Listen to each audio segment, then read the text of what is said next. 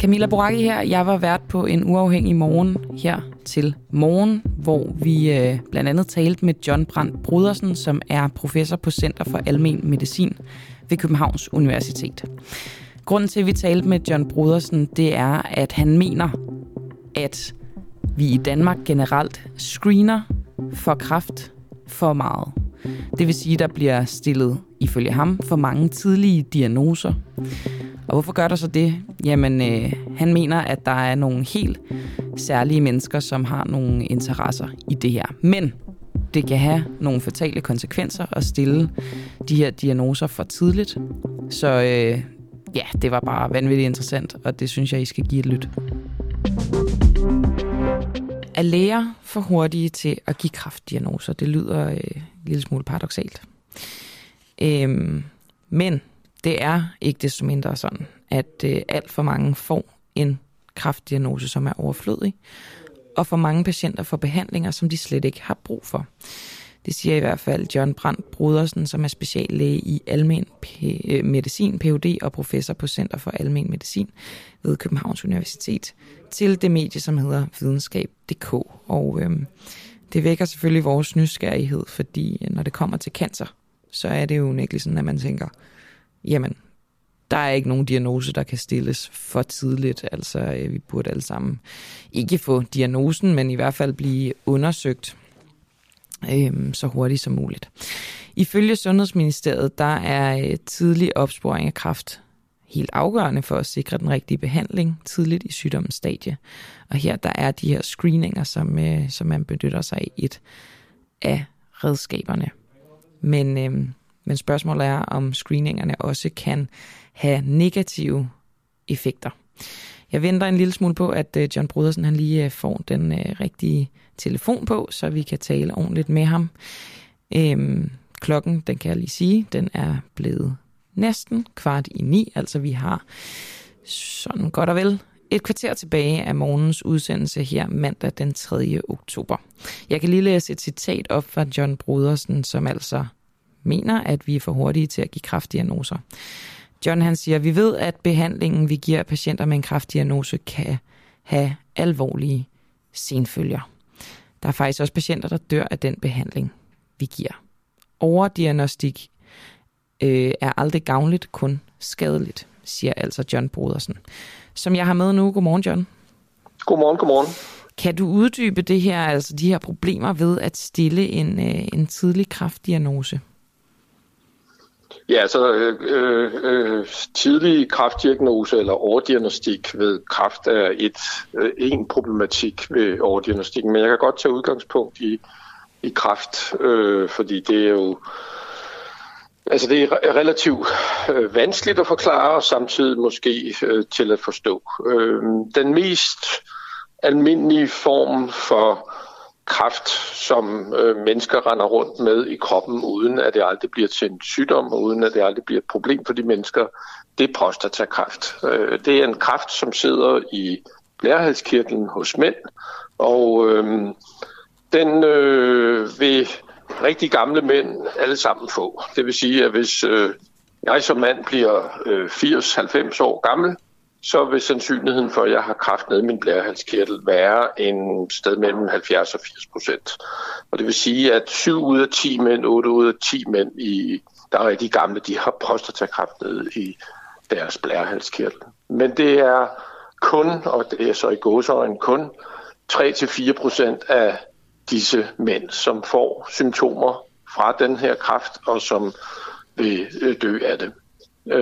Jeg prøver ikke at sige, at prostatakræft ikke er en forfærdelig sygdom, men jeg prøver også at fortælle, at langt hovedparten af dem, der har prostatakræft, øh, er mænd. De har en helt harmløs tilstand i deres blærehalskirtel, vi helst ikke skal finde, og vi helst ikke skal gøre noget ved. Fordi hvis vi begynder at finde den, stille diagnosen, begynder at behandle den, så ødelægger vi livet for disse mænd. Men er det ikke omvendt et nødvendigt onde i forhold til... I visse tilfælde, der er det jo en alvorlig sag at få prostatakræft, og der er det vel bedre behandlet, jo tidligere man finder det. Det kan vi desværre ikke dokumentere. Der er lavet fem store, meget store øh, forsøg i verden, hvor man har trukket lod øh, mellem at screene for prostatakræft og at lade være med at screene for prostatakræft. Og når vi kigger på disse fem undersøgelser og ser på, om de så har nedsat dødeligheden, så kan vi hverken se, at mændene lever længere eller dør mindre af prostatakræft. Så det er desværre et håb, vi har, at tidlig diagnostik og tidlig behandling er bedre end rettidig diagnostik og rettidig behandling. Jeg siger jo ikke, at man ikke skal stille diagnosen hos de her mænd, og jeg siger jo heller ikke, at man ikke skal behandle dem. Jeg siger alt det modsatte. De skal diagnostiseres, de skal behandles, og vi skal hjælpe dem så godt vi kan. Så hvad er det, man ikke Men skal? Men vi skal ikke, vi skal ikke, vi skal ikke fare ud med bål og brand og undersøge alle raske mænd for den her tilstand, fordi så ødelægger vi livet for rigtig, rigtig mange mænd. Vi gør rigtig mange raske mænd til patienter. De får en forfærdelig masse senfølger, og nogle få af dem vil faktisk også dø af den diagnostik, vi udfører, og den behandling, vi giver dem. Det kan du lige få lov at uddybe om lidt, men jeg vil bare gerne lige høre, om det her kun gælder for prostatakræft. Nej, det gør det ikke. Vi har... Øh, det gælder for al, al, øh, stort set al kræft, men vi har øh, fem former for kræft, hvor det gælder mere end for andre former for kræft. For kvinder er det brystkræft, for mænd er det prostatakræft, og så har vi tre former for kræft, hvor det ikke, der ikke er forskel mellem kønnene. Det er skjoldbruskkirtelkræft, det er modermærkekræft, og det er nyrekræft. Det skyldes nok, at de her fem former for kræft, der findes der rigtig mange former, som slet ikke vokser eller vokser meget, meget langsomt. Så biologien af de her kræfttyper er nok anderledes end andre former for kræft. John Brandt Brodersen, du er speciallæge i almen medicin, Ph.D. og professor på Center for Almen Medicin ved Københavns Universitet. Dermed altså nogle meritter, som gør dig altså rimelig slagkraftig. Øh, ja. Hvad skal man sige? Og du går ud og, og siger det her. Jeg synes, det er helt vildt, du går ud og siger det. Altså når man tager i betragtning af, du ved... Vi har været så ops på, at man skal holde op, hvor skal man tjekke sine bryster for knuder, og hvor skal man huske sine biopsier, og mænd skal altså også bare gå til lægen. Nu siger du jo noget, så det ved jeg ikke, om du er klar over, men det kan jo potentielt ligesom tale ind i modviljen mod, at mænd skal gå til lægen for eksempel, eller at kvinder skal få taget den der biopsi. Er du ikke bange for, hvad du sætter gang i i virkeligheden? Altså, jeg har jo sagt det her i tyve år, og jeg har forsket i det her i mere end tyve år.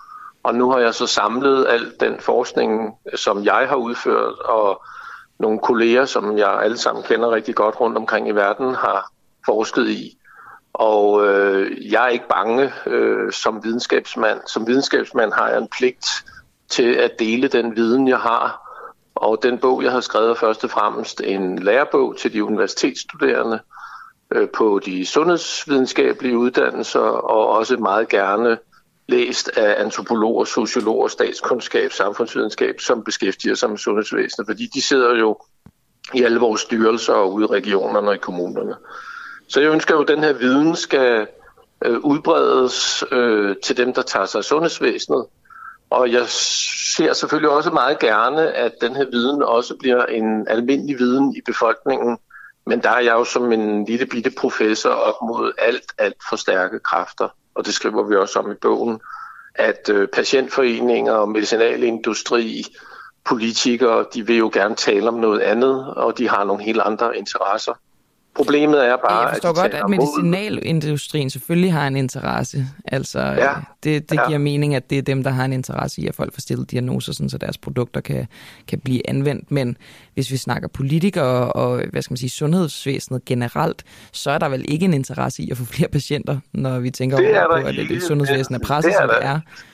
Det er der ikke. Der er ikke en interesse i at få flere patienter, men der er en interesse i at virke handlekraftig, og gå ud og love en historie om at gøre noget ved nogle forfærdelige sygdomme. Og så går man ud og taler om, at tidlig diagnostik er fantastisk, og screening er fantastisk, og vi må gøre noget ved det. Det, der er paradokset her, som vi også beskriver i bogen, Alexander Jønsen og jeg, det er det, der hedder popularitetsparadoxet. Popularitetsparadoxet består i, at jo flere mennesker, for eksempel med kræft, der er overdiagnostiseret, jo mere stiger overlevelsen. Fordi vi finder en masse mennesker, som har en hundrede procent overlevelse for den ah, kræft, vi finder. Men dødeligheden, den er den samme. Ja, ja. Og hvis du lytter, hvis du lytter godt efter i den kommende valgkamp, så vil du høre en masse politikere gå ud og sige, nu skal vi forebygge og se overlevelsen stiger.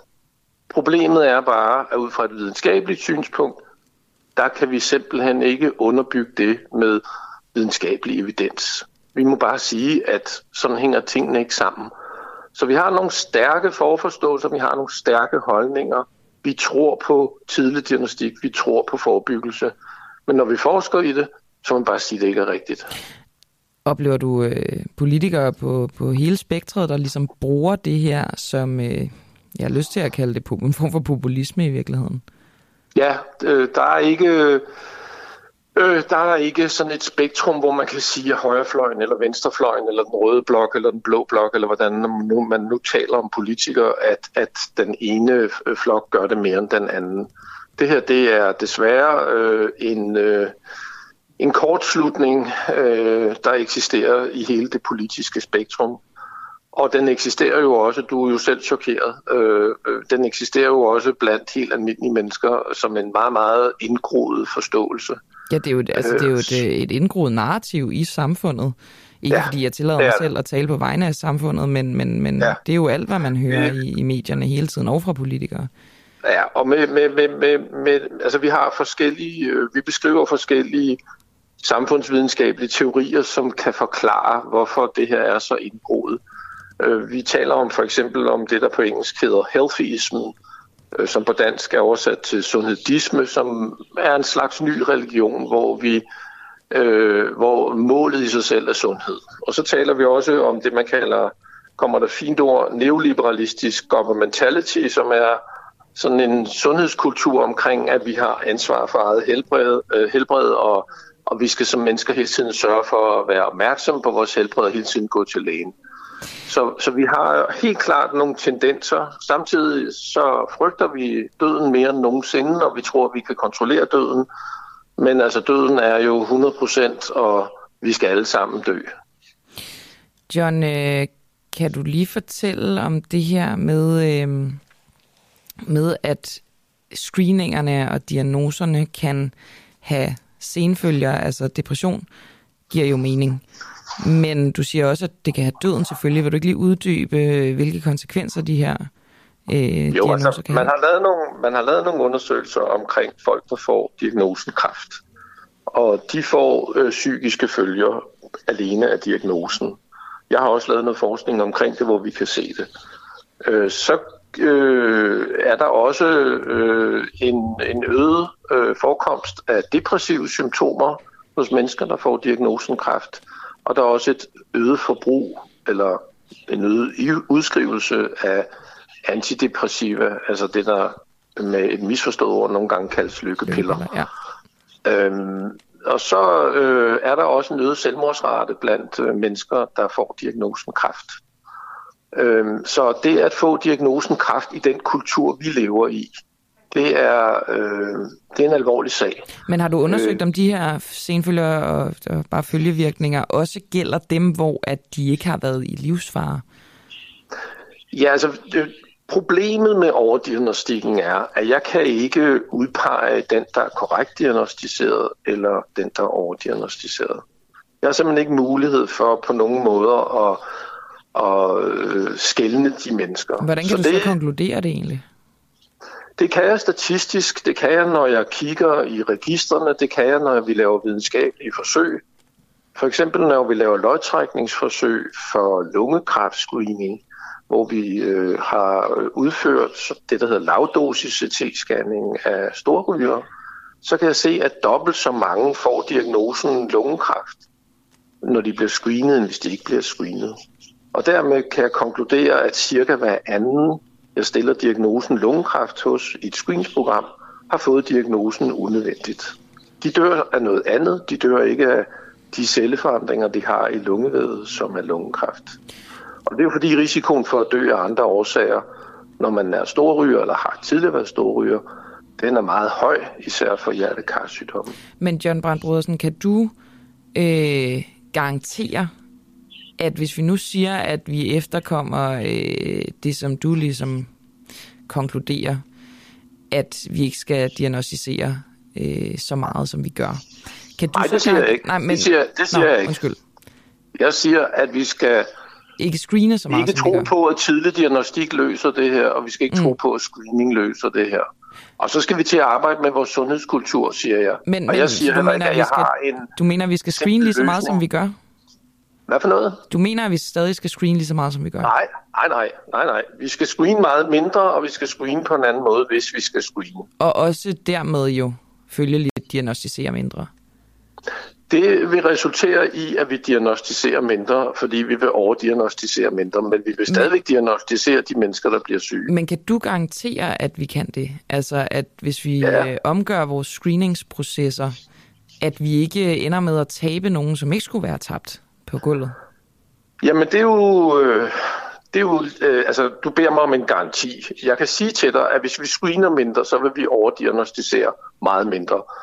Men som du er inde på, så vil der så være mennesker, der bliver diagnostiseret senere end i et screeningsprogram. Screeningsprogrammer handler om gavn og skade, og vi skal jo gøre op med os selv som samfund, om et screeningsprogram skal hjælpe nogle meget, meget få syge, eller som i prostatakræfttilfældet, ingen syge, og så at vi skader en masse raske mennesker. Så det er jo balancen mellem gavn og skade, vi skal ind og diskutere. Okay. Det er, det er utrolig interessant det her, John Brandt Brodersen.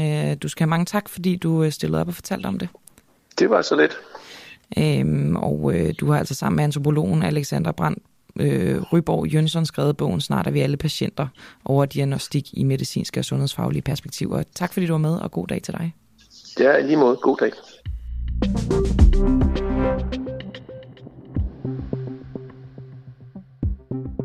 Altså John Brandt Brodersen, speciallæge i almen medicin, P H D og professor på Center ved Almen Medicin ved Københavns Universitet og i Region Sjælland. I dag der havde vi valgt at have helt særligt fokus på en mand, der hedder John Warnock Hinkley junior Det havde vi, fordi vores journalist Clara Vind havde fået et interview med ham, og hvorfor var det så så vildt? Jamen det er fordi, at John Hinkley junior han øh, er den mand, som begik et attentat mod U S A's tidligere præsident Ronald Reagan. Han er nu løsladt, men spørgsmålet er, om øh, han øh, har det godt igen, hvad han selv husker om attentatet og hvem han egentlig er. Det havde vi øh, fokus på i hele første time af dagens program.